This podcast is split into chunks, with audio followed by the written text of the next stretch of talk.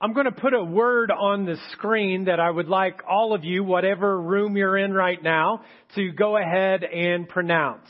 And so here is the word. Now, what was the word again? It was enough. Yes. Everyone in Yorktown, what's the word? Yeah, enough. Everybody in Muncie, what's the word?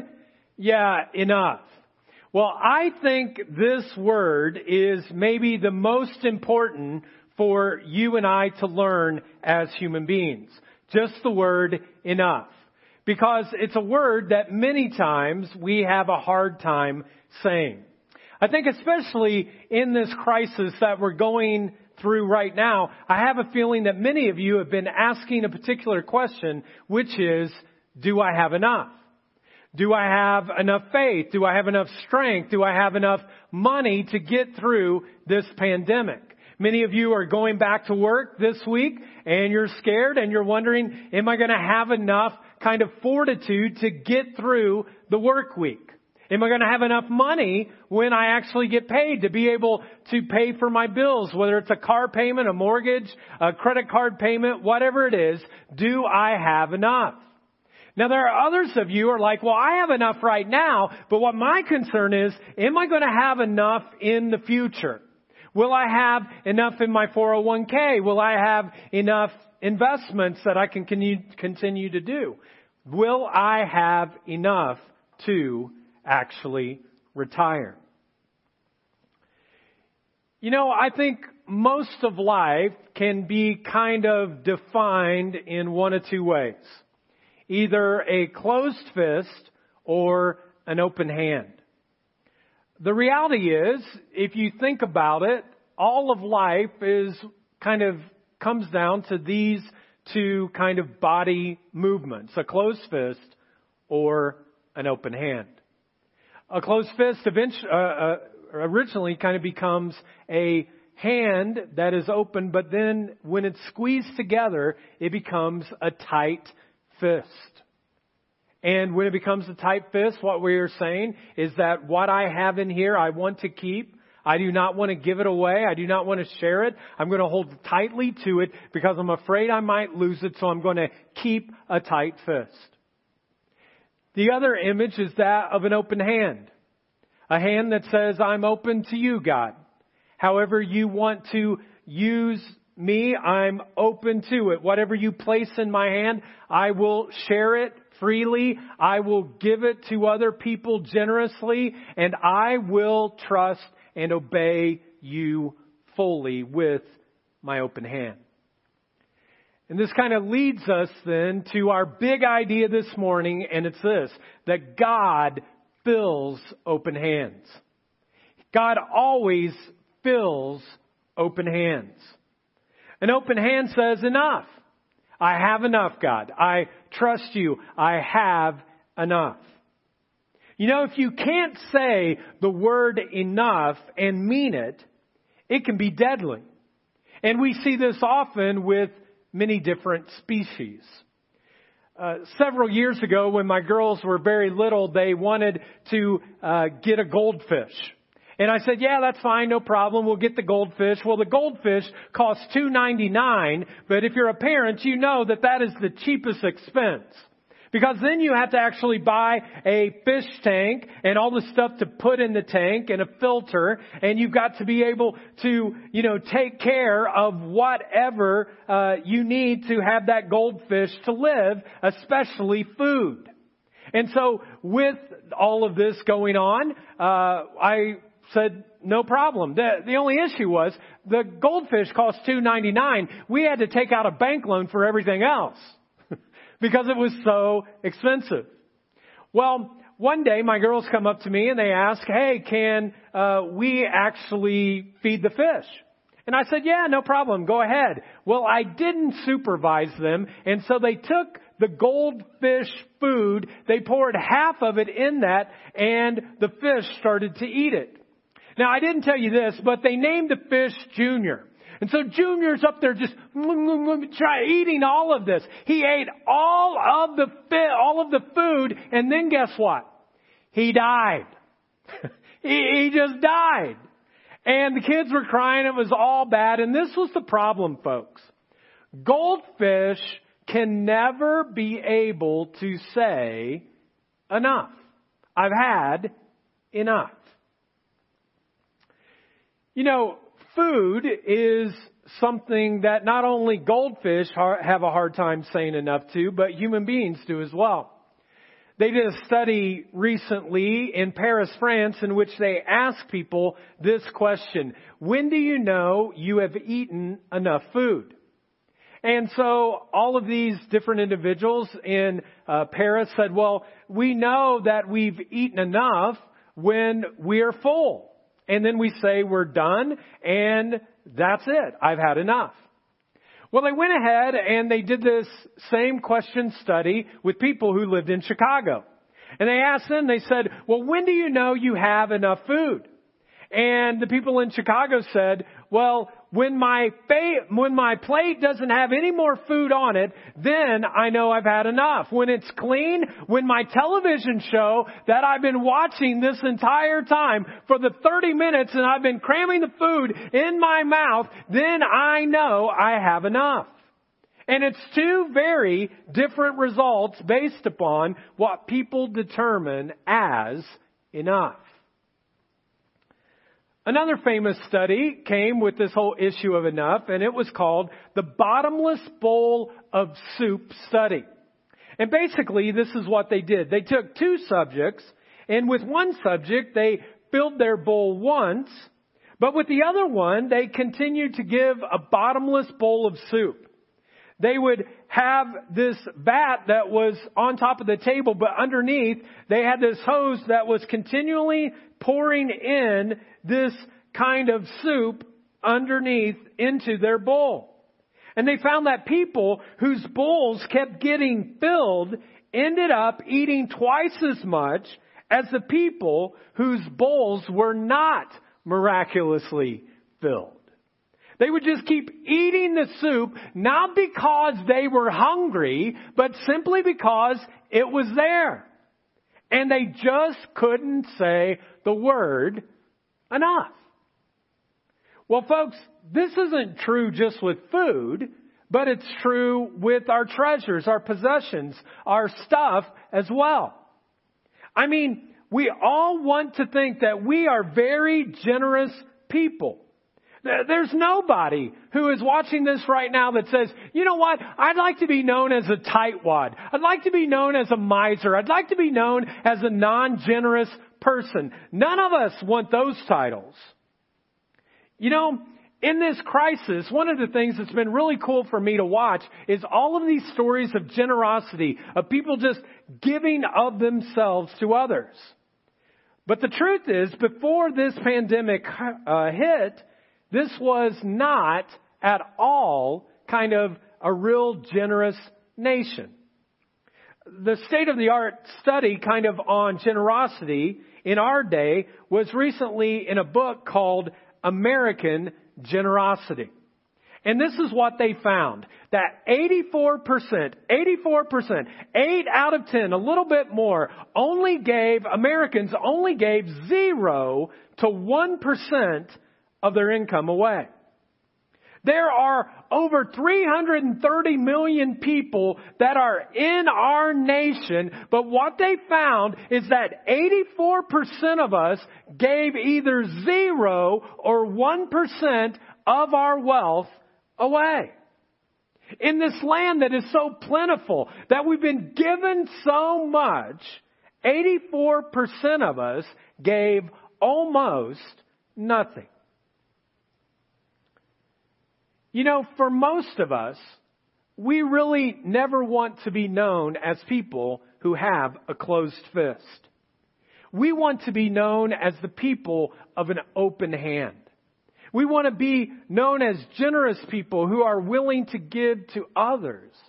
But the truth is, folks, eight out of ten of us, and a little bit more than that, aren't those kind of people. So in a crisis, the reality is, you need to be able to know this word enough. And we need to be able to ask ourselves this question. Am I living my life like this, or am I living my life like this. Now, I don't think any of us kind of decide that we're going to live our life like this. We, we don't set ourselves up to say, I want to be a closed fist type of person. You see, all of us pretty soon are going to be going back to work. Some of you already had. And you're going to have an income and provision. And you'll say, this is what I have, but then there'll be something else that says, but this would be enough. And in between what I have and what I think would be enough is the discontentment zone. And many of us are thinking right now, in this crisis, I don't know if I have enough right now, but if I had that much, then I know I would be content. And so before this national crisis, many of us were in a routine that looked like this. I'll work harder, I'll work longer, I'll acquire more.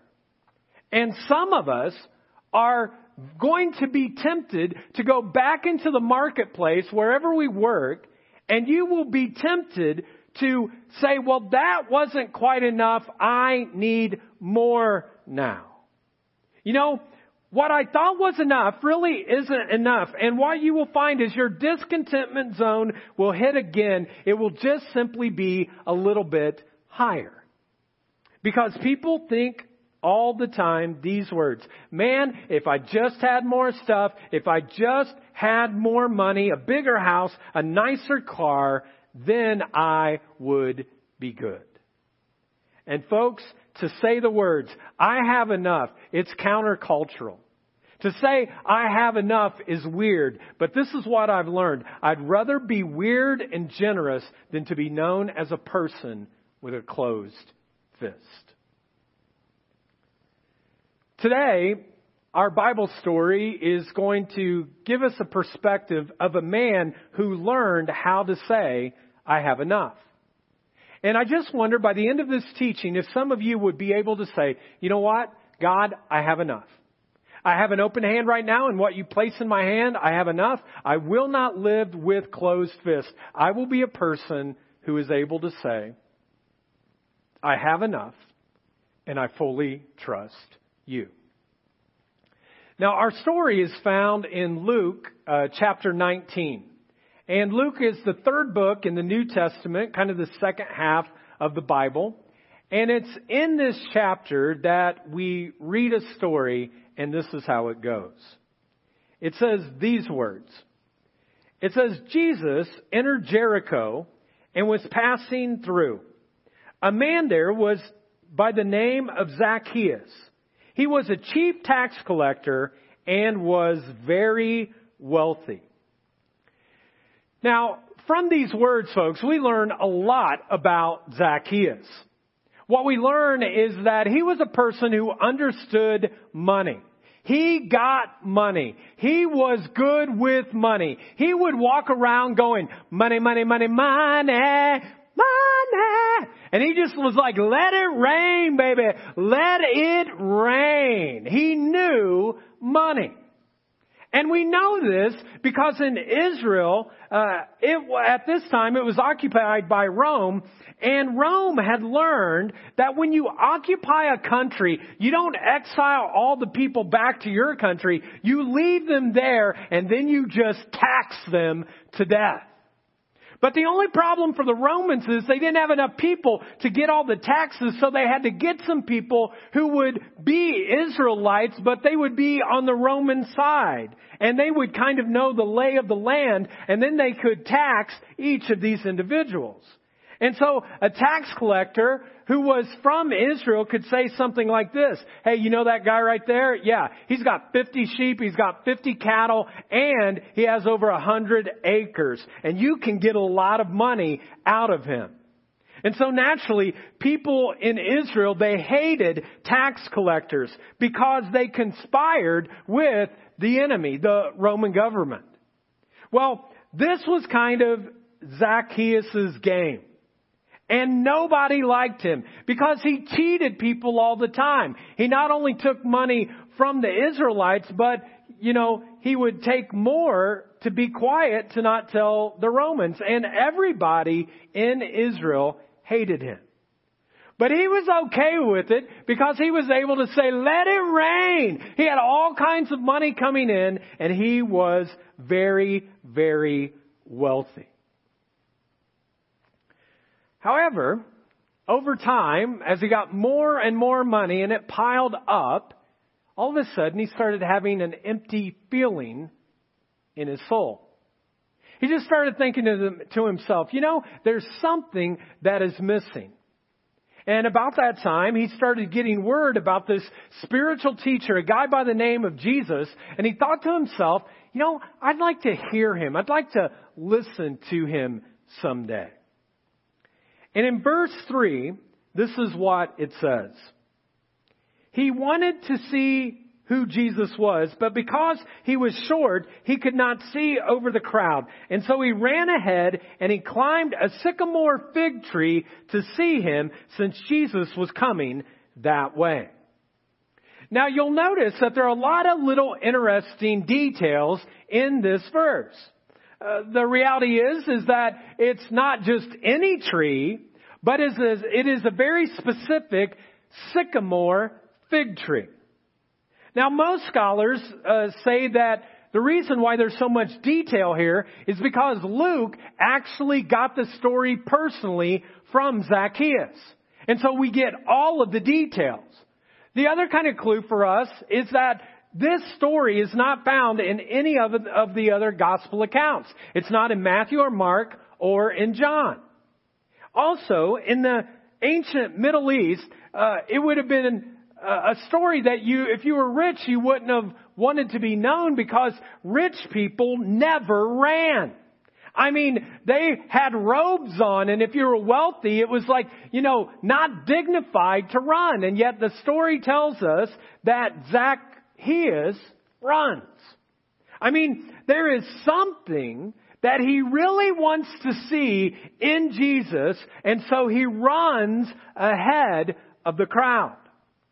Also, in the ancient kind of Middle East, a rich person would never climb trees in public. I mean, just think about that. If that happened today, it would blow up on Facebook or Instagram. Can, can, you imagine Warren Buffett, you know, or Bill Gates, they're up in a tree and they're climbing it. I mean, everybody would kind of be like, man, what a jerk, what a joke. I mean, why is that guy climbing a tree? And yet, in this story, Zacchaeus climbs the tree because he really wants to see Jesus. Also, we're told in this story that he is short. He's a short man. Now, growing up as a PK, a preacher's kid, uh, we learned all kinds of songs about different Bible characters. And one of those uh, songs was about Zacchaeus. It went like this. Zacchaeus was a wee little man and a wee little man was he. Now, anybody that's in a room right now or you're, you know, with a few people or maybe you're by yourself does anybody know that song from church growing up as a kid? Just raise your hand. Go ahead, raise your hand. Now, if you don't know that song and you're raising your hand, just raise your hand. Get a stretch break in, okay? Just get a stretch break. Now, this is what I want you to know. Nobody wants to be known as a wee little man. Nobody. The guy that my wife dated before myself was a star basketball player in high school.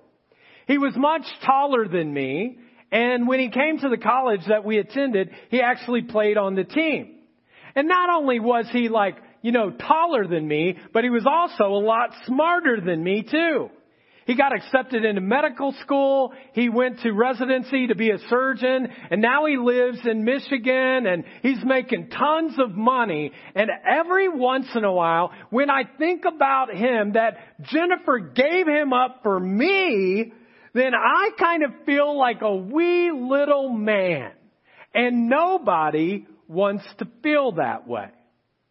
And the truth is, I don't think Zacchaeus wanted to feel that way. And so, in a real way, his money and his connection to money, what he was drawn to gain more money, helped him to feel not so little.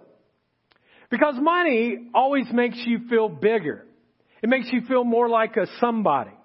Money always allows other people who see you to be like, hey, that guy, he's a somebody. That guy is like big man on campus. Well, this is a kind of thing that was going on with Zacchaeus, but after a period of time, it started to wear off. Because that's what happens when you accumulate a whole bunch of money. No matter how much you get, eventually it doesn't do what you thought it would. And the bigger house, the more cars, the, the uh, vacation spots, whatever it is, none of it seems to be enough. And life is always like that. That's the way life works. And then, with this concept of Zacchaeus being so wealthy, something changes though. Remember, he's up in the tree, and he doesn't want anybody to see him.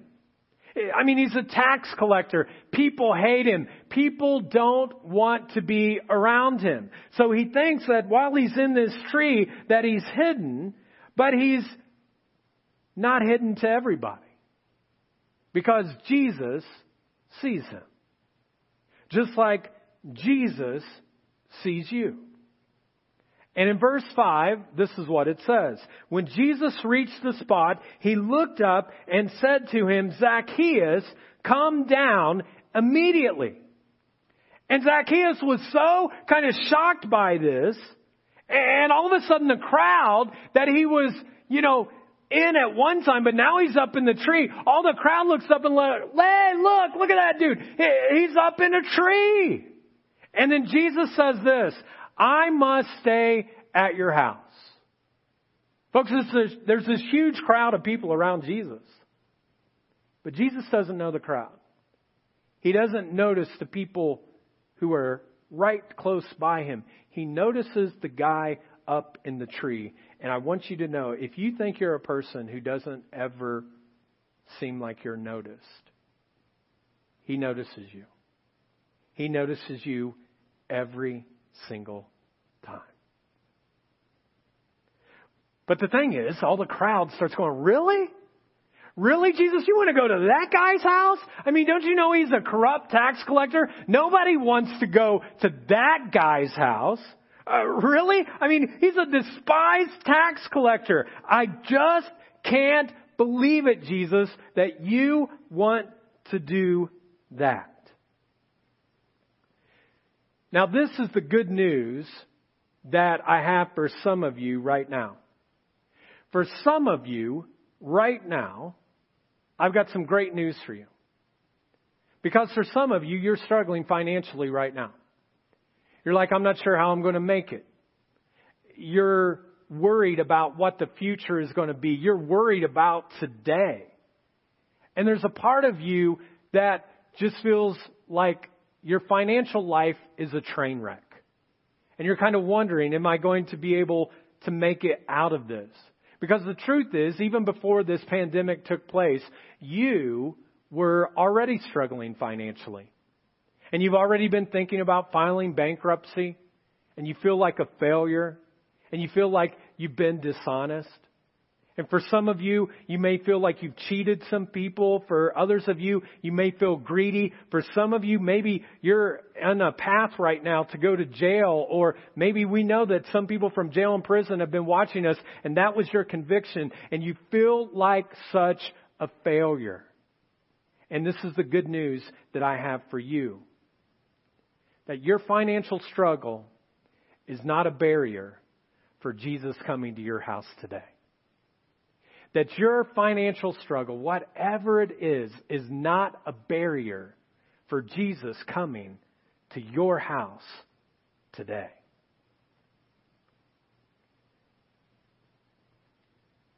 You know, it must have been amazing for Jesus to experience this time with Zacchaeus, but for Zacchaeus, it must have been even way cooler.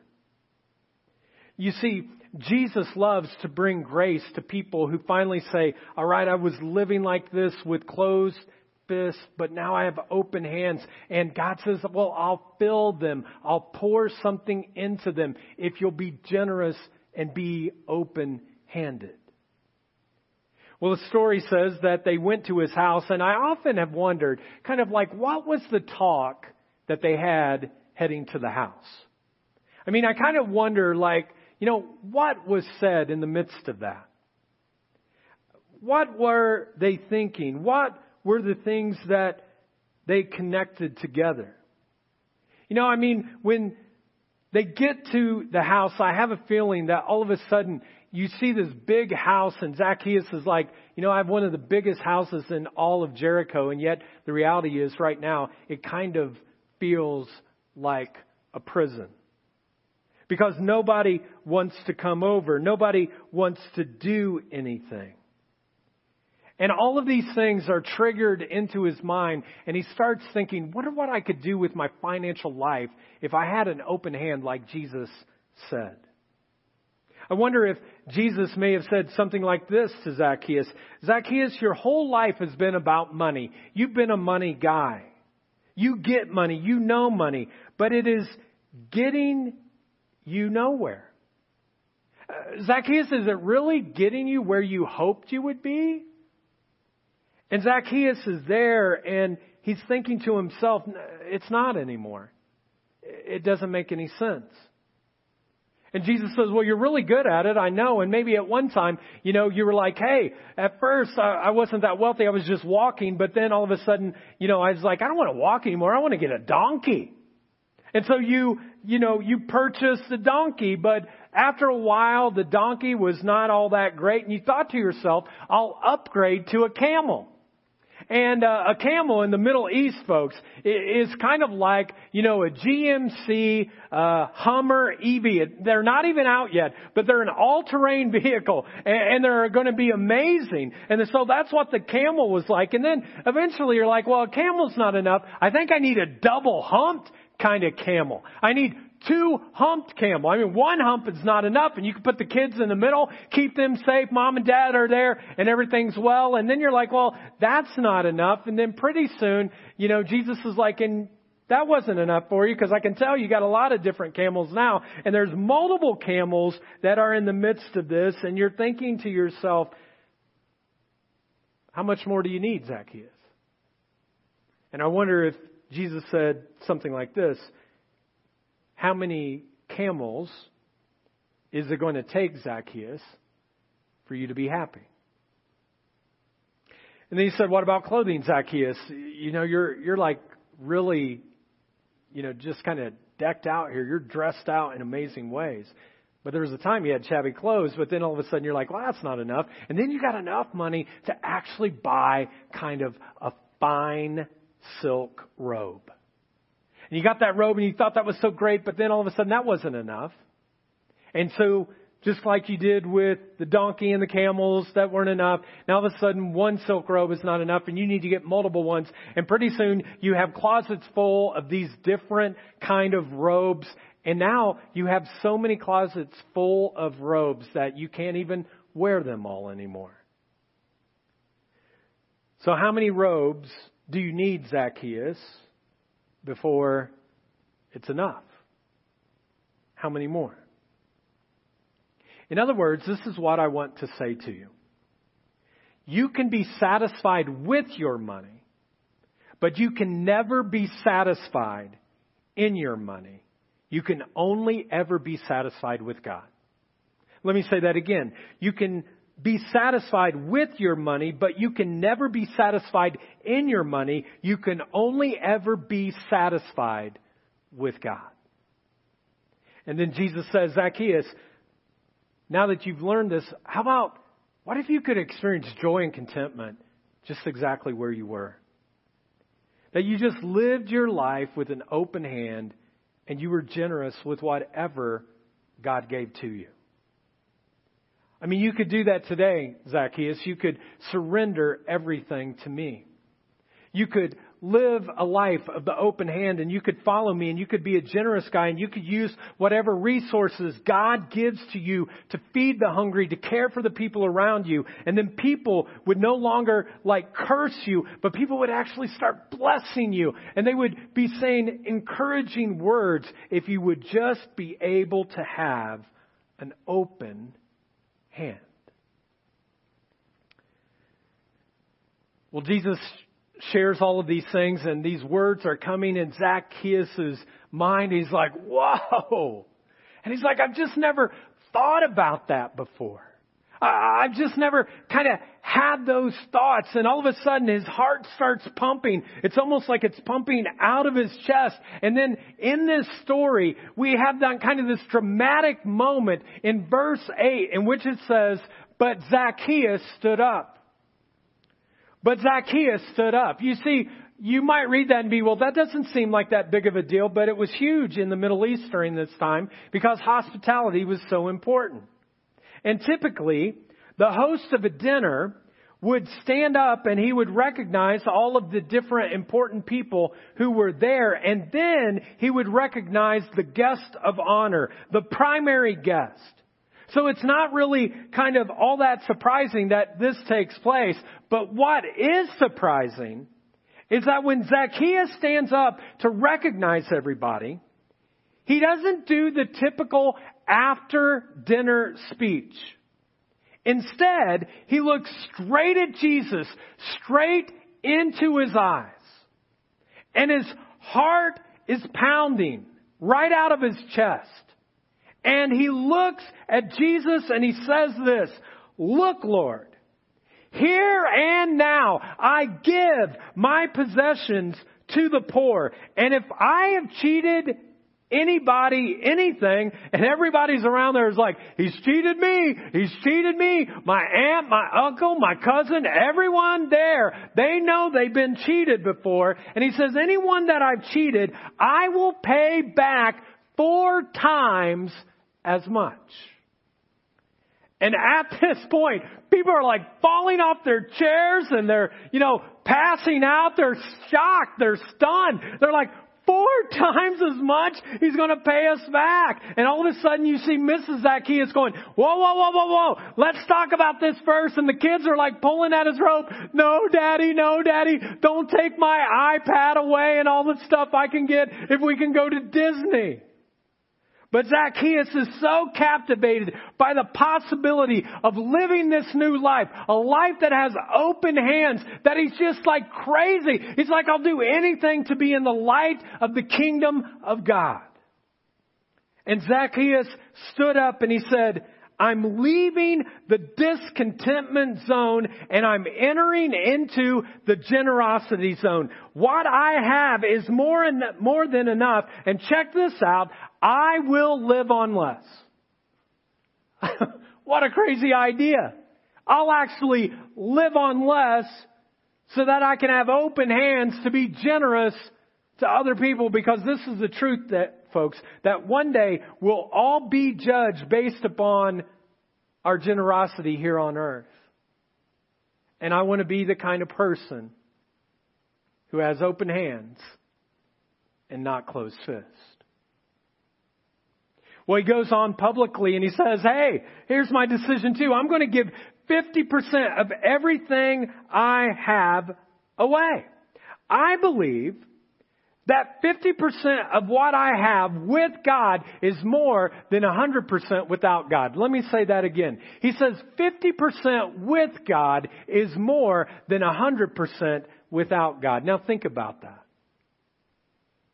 And then Zacchaeus says, I'll make things right with whomever I need to. I'll pay back anyone that I've cheated four times as much. And then Jesus stands up.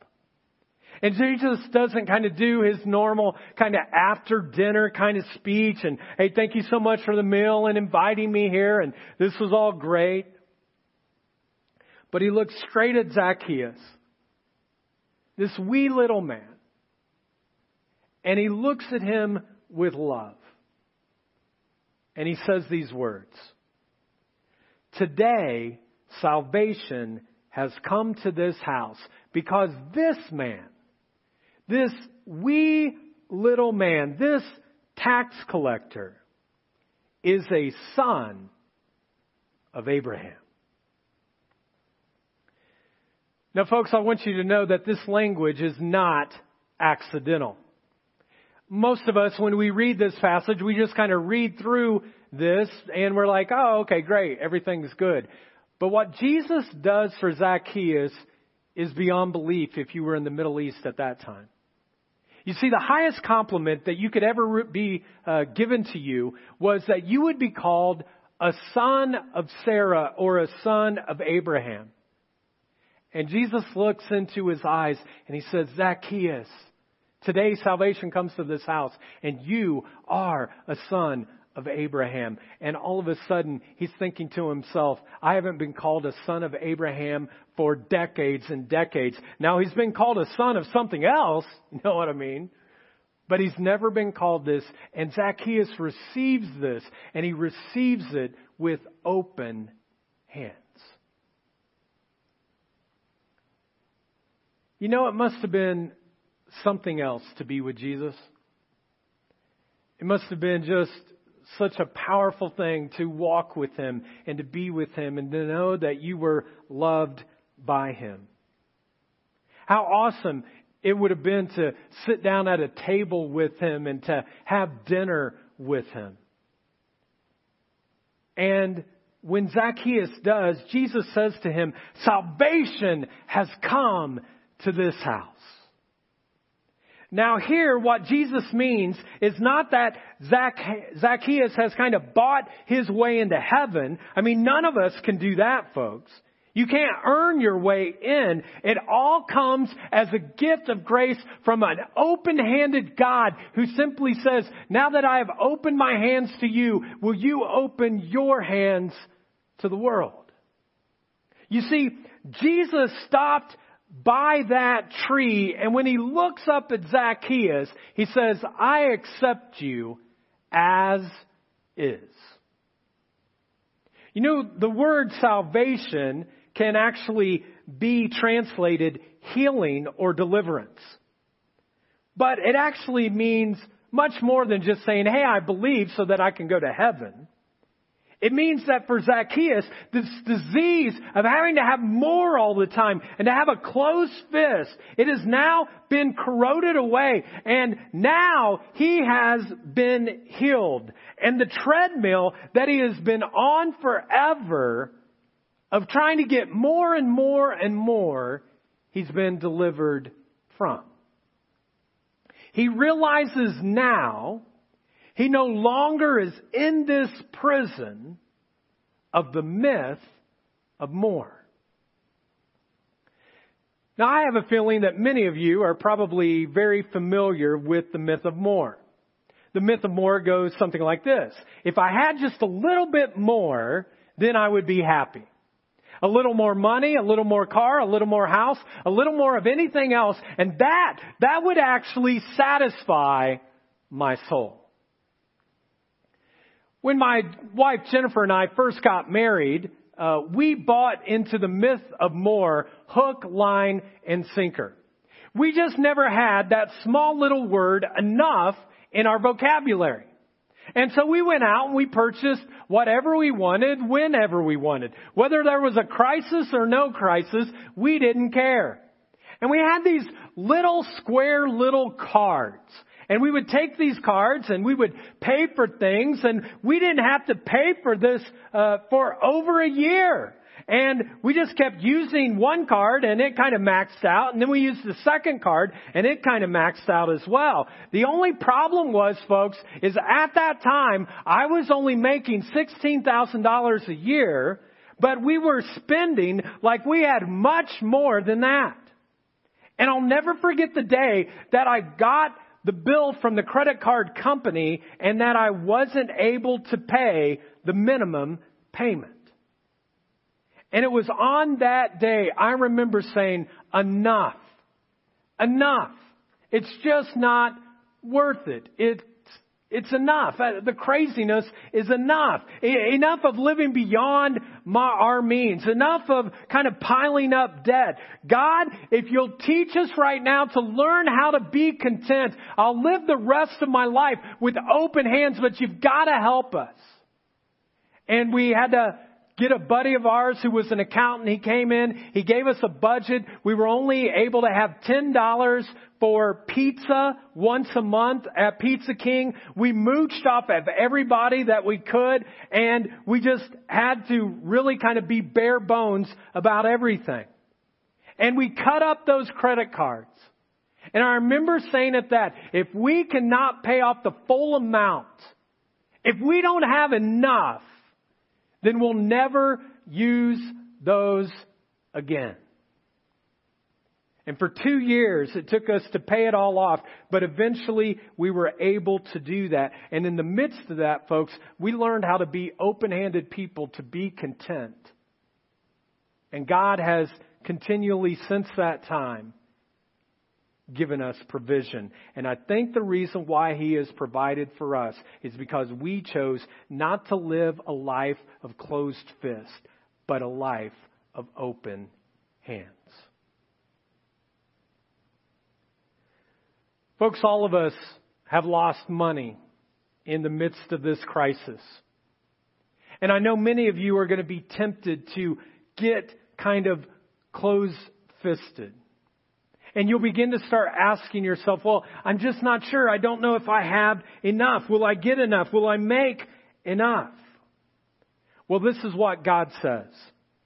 If you spend yourselves in behalf of the hungry and satisfy the needs of the oppressed, your light will rise and the darkness of your night will become like noonday.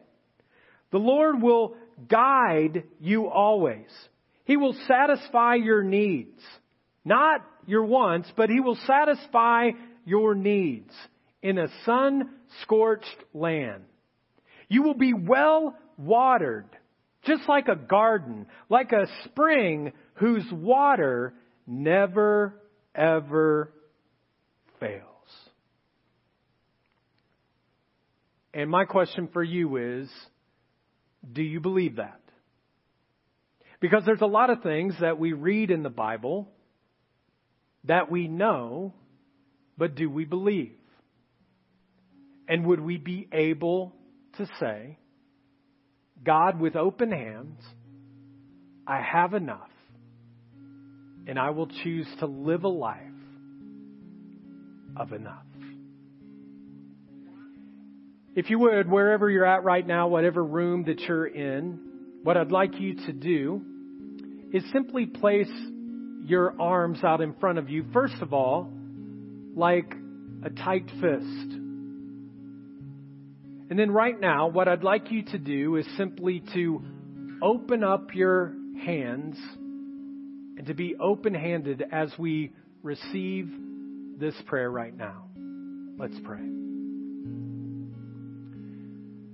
God of the open hand, who fills each hand in each room. We give you thanks and praise, God, for the many blessings that you give to us, and we know that you are enough.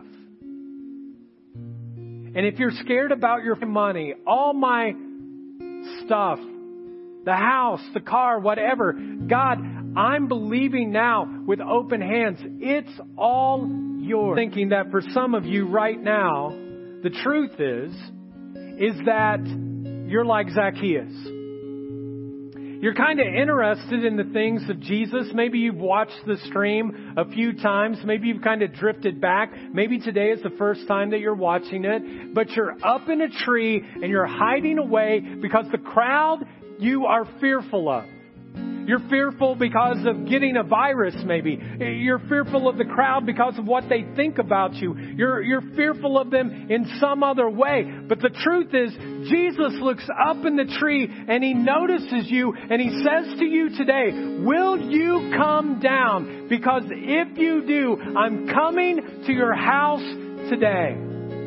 And nothing from your past, nothing that you're dealing with right now will keep me from coming to you.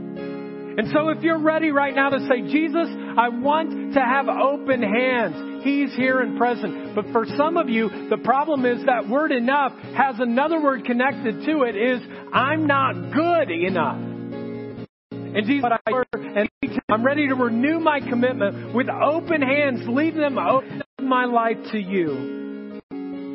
Make me brand new. Be the Lord. I choose to live for you. I, in Jesus' name, said that is celebrating with you right now. And if you would just tap on that raise hand button or you needing prayer.